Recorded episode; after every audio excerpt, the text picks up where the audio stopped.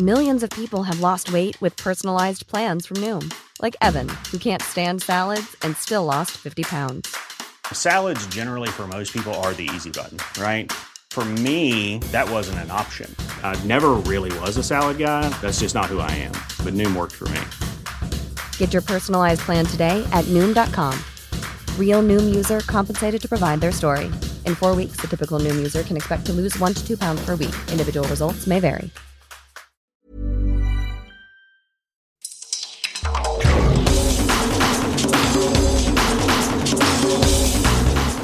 Welcome to the World in Sport. I'm Vinnie Wylie. This week, Tonga's Pita Taufatofua has a new dream. Papua New Guinea reflect on hosting their first global sporting event, and Fiji set their sights on the Women's Rugby World Cup.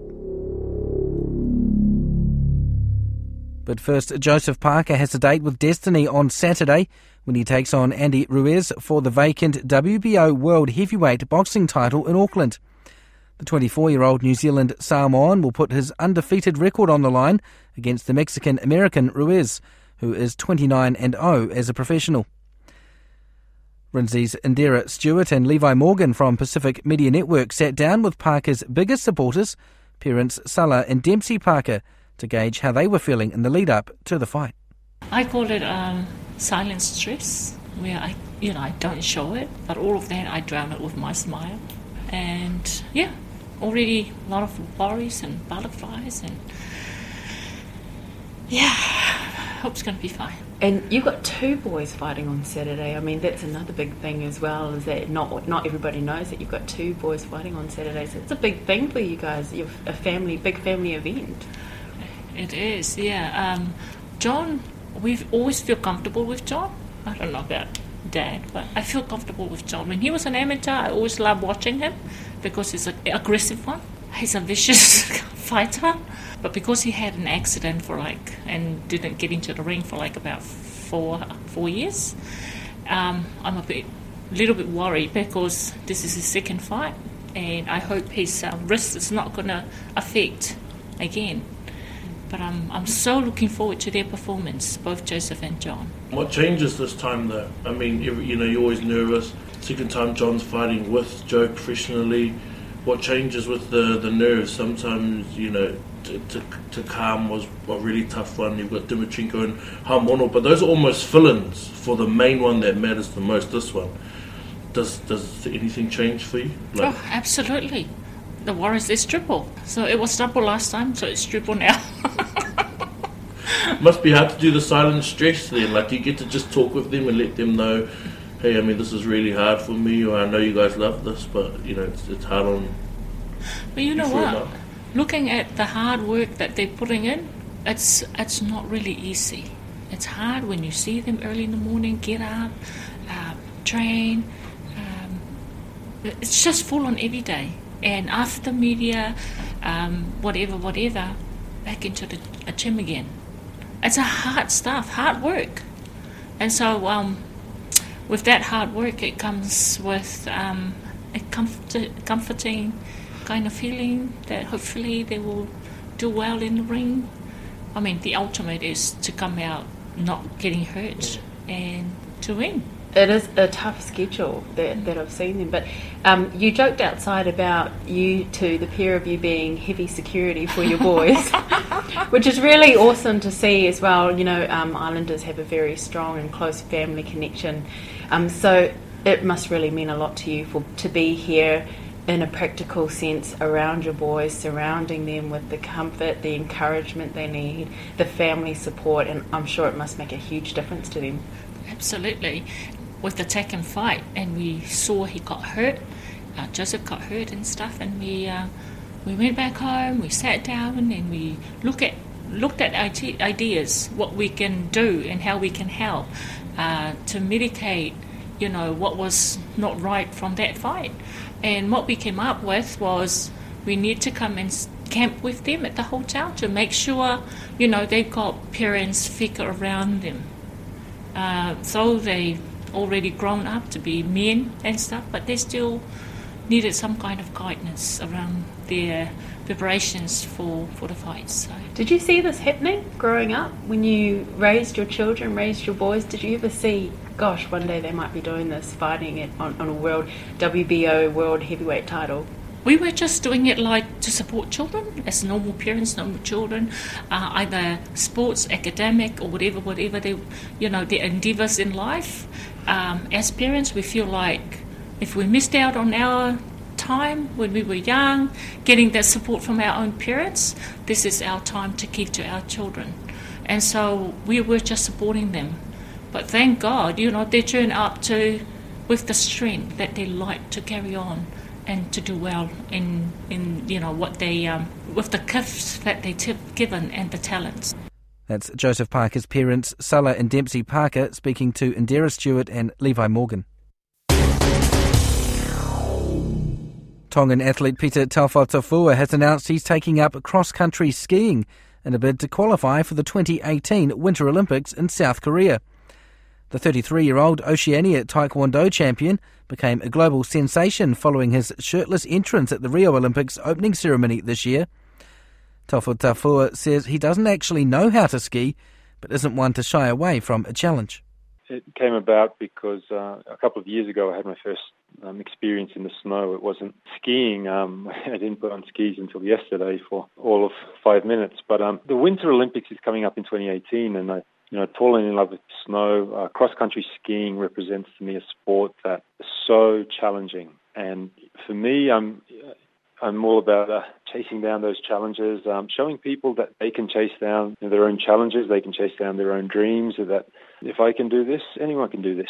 You started Taekwondo as a small boy, and as you say, you've had skis on for all of five minutes. So, um, I mean, there's challenges, and then this is you know, to make it to the Winter Olympics is uh, an almighty challenge.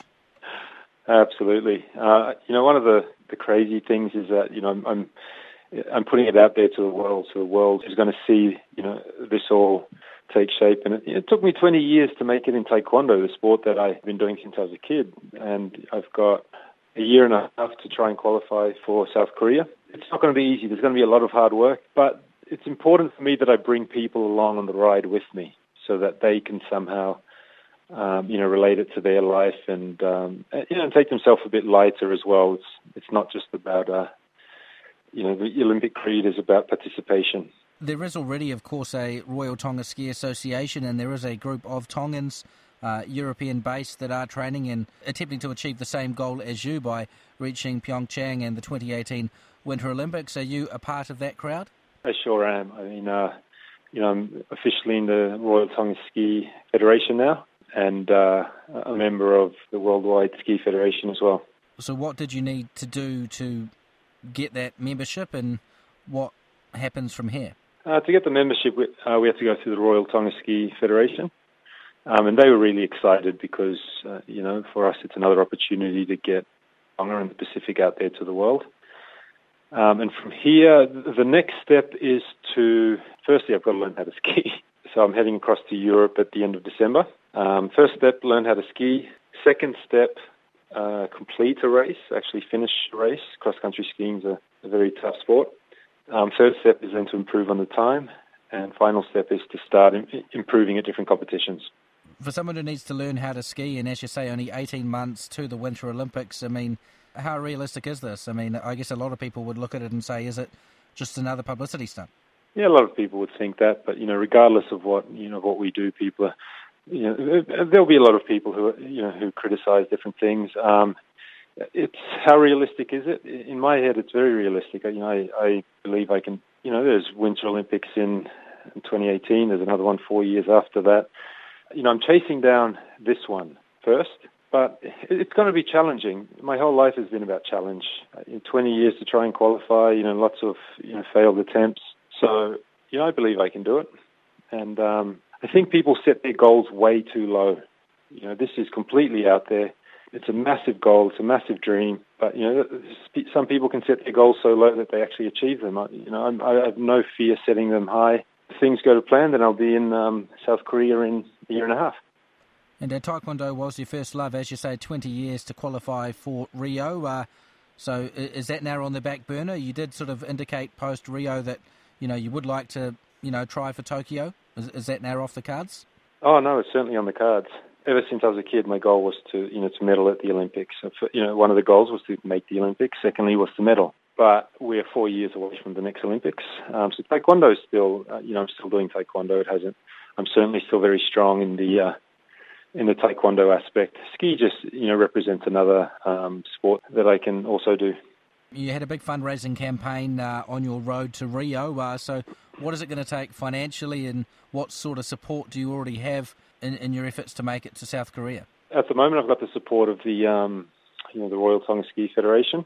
You know, we'll be uh, looking into sponsorships. We'll be looking into um, crowdfunding. It can be an expensive sport, so we have to just, you know, find the best ways that we can uh, get that done have a lot of uh, doors opened, I guess, post Rio, and obviously the impact you had over there in terms of those sorts of commercial opportunities, or you know, obviously you've got a bit of a profile now. Yeah, so since Rio, many many doors have opened in, in many different areas. So it hasn't just been sport. There's been um, you know opportunities in Hollywood. There's been um, you know film and TV, and there's always always sport as well. So yeah, many things have. Uh, there've been many opportunities, but um, you know, for me, the, uh, at the moment, the Olympic dream is is where it's at. That's Tongan athlete Pita Taufatofua. The Papua New Guinea Sports Minister says the country proved the sceptics wrong by hosting a successful FIFA Under 20 Women's World Cup. The tournament concluded at the weekend with North Korea defeating France three goals to one in the final at Sir John Guise Stadium in Port Moresby. PNG were awarded hosting rights in March of last year, beating out the rival bid from Sweden. But the Minister for Sports and National Events, Justin Tkachenko, says football's world governing body weren't sure if they would be able to deliver. FIFA were the sceptical ones in the beginning that we could uh, pull off this event to their standards and their criteria, and uh, we proved them wrong. And they uh, they appreciated that, and they were very uh, receptive to everything that uh, was done. Uh, we went out of our way to ensure that uh, this event, world event, uh, was a success.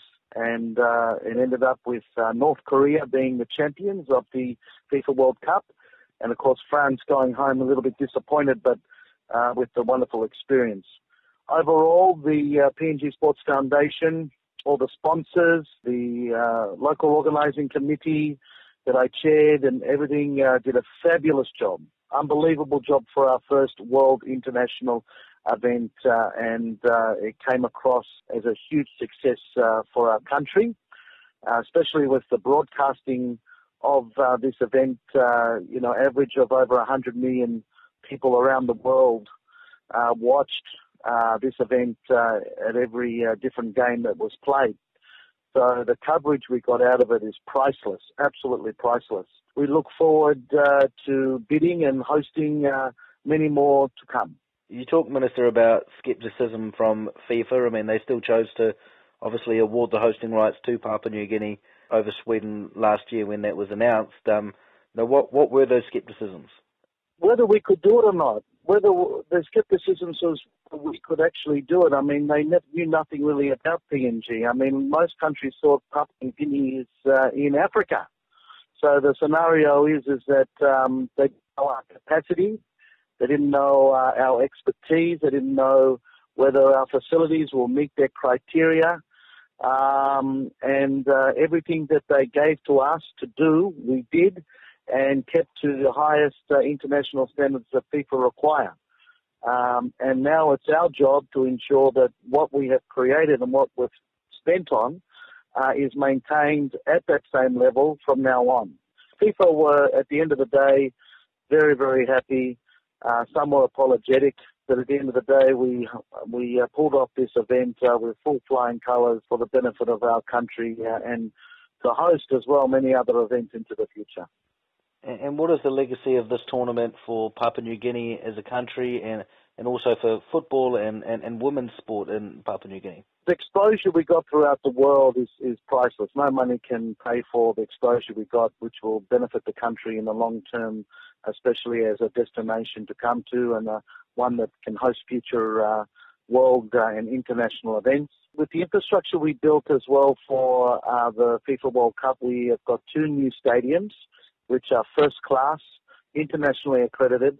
The fields have been certified by FIFA as better than actually New Zealand, they said. So I won't go too far into that, but that's what they stated in a report. With that, we've got one of the stadiums is now dedicated to PNG uh, football. Uh, now they have their own dedicated, PNG FA have their own dedicated stadium and uh, facilities, which they never had. Uh, the other stadium at Bava Park will be utilised for touch uh, rugby and rugby union. So now those two sporting codes have a facility that they never had and can utilise. For our girls, uh, especially our female um, football team, under 20s female football team were exceptional. And the experience that they've gained out of this competition will be a lifetime memory for them and take them to the next level. And hopefully inspire many other young Papua New Guinean girls, no matter what sport it is, to get up there and have a go and uh, be a sporting uh, female hero. And these young girls have really um, become role models for other young girls to, to show that you can be a world superstar. You can get up there and be in the limelight and uh, be somebody. So it's, it's shown our Papua New Guinean young ladies that uh, they can be someone in the future, uh, especially through sport. That's the Papua New Guinea Sports Minister, Justin Tkachenko. Fiji are just two games away from qualifying for the Women's Rugby World Cup for the first time. The Fijiana 15s defeated Papua New Guinea in Suva last month to take out the inaugural Oceania Women's Championship. That earned them a place at the final qualifying tournament against Japan and Hong Kong, where the top two teams advanced to next year's World Cup in Ireland. Fiji's first match is on Friday, and coach Siromaya Mbaya says they are ready to go. We're very pleased with the way we played against PNG, but we know that it will be a different uh, challenge against the um, you know the uh, Asian uh, teams of watching them. They uh, they played a lot of rugby. You know, for, for us, is, uh, we have prepared really well from the past two weeks after the PNG game. So. Um, know, preparing we, we you know the, the, the positive a, the positive vibes in, in, within our team and we're just excited about the, the challenge. And uh, you know you were of course over with the Flying Fijians in Europe, so uh, uh, and entrusted, um, I guess, some of your staff to look after the team. How did, how did that work out? Yes, you know, it's very tough when you uh, when you win with, with the girls and, and the things is going well for them, and then you have to leave for for the Flying Fijians. But I'm, I'm you know blessed and lucky that I, I got a team of coaches with me that assist me with with uh, everything. You know, we've been in contact every day when I was in Europe um, and you know coming back and to see them, you know, in terms of their growing in understanding of their games and the knowledge and, and the their knowledge in their roles, and uh, especially in, in uh, you know in physical conditioning for the for the girls is um, I'm really pleased with with the way they, they they've been assisting for the past two weeks. You'll be coming up a different against a different style of rugby uh, against Japan and Hong Kong. Um, d- does that alter the way you intend to play the game? Watching uh, both teams play, it's, it's kind of a high tempo game. You know, all, all due respect for them, you know, uh, they, they play the, the game plan really well. Uh, but we, we just need to analyze it and, and see what we can counter with. But you know, ho- hopefully, in, um, you know, it'll be it'll be tough challenge. That high tempo kind of a game would probably suit Fiji. Well, I hope so, you know, because we, we love to run the ball as well, but we've got to do the simple things right, you know, we'll, go back to the basics. We, you know, you, you got to win win your set piece and dominate the, the set piece, and, and you have to, you know, ruck really well, and then um, the, the beauty of us is, uh, you know, every, anybody can play with the ball in hand, and then they're excited, you know, once you're physically fit, and then uh, it'll be more easy and exciting to, to play what are the key improvements that you're wanting from your players after PNG? Well, first and foremost, we, we need to get fitter.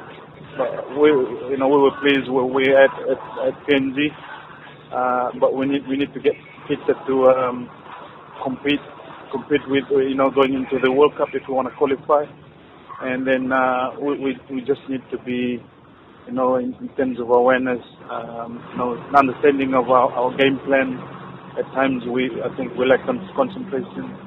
Um, but you know, some part of our games we, really, you know, it's a really positive one. Uh, but I think most mostly it's our physical fitness and, and at times it's awareness and concentration. We need to be um, be on the go for 40 minutes. That's the Fiji women's rugby coach Siromaya Mbai.